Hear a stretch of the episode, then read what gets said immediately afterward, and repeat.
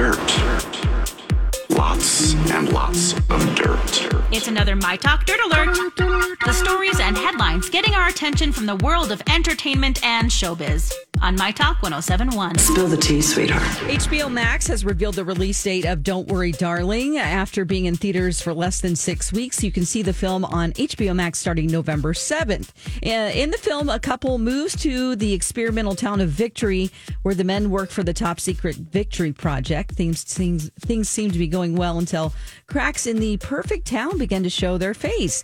Don't Worry, Darling is directed by Olivia Wilde and stars Florence Pugh and Harry Styles. Uh, thanks to his partnership with Binance, the Weeknd launched its first, his first over global tour to integrate Web 3.0 technology, giving fans a once in a lifetime experience.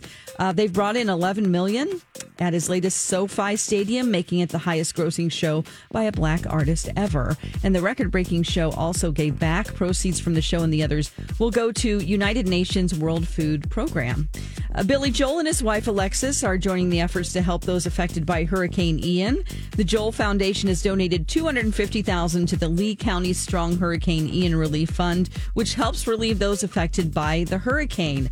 Uh, when Hurricane Ian made landfall, it was the fourth largest hurricane to ever hit the continental U.S. That's the latest dirt. More stories like this if you download our app or go to mytalk1071.com.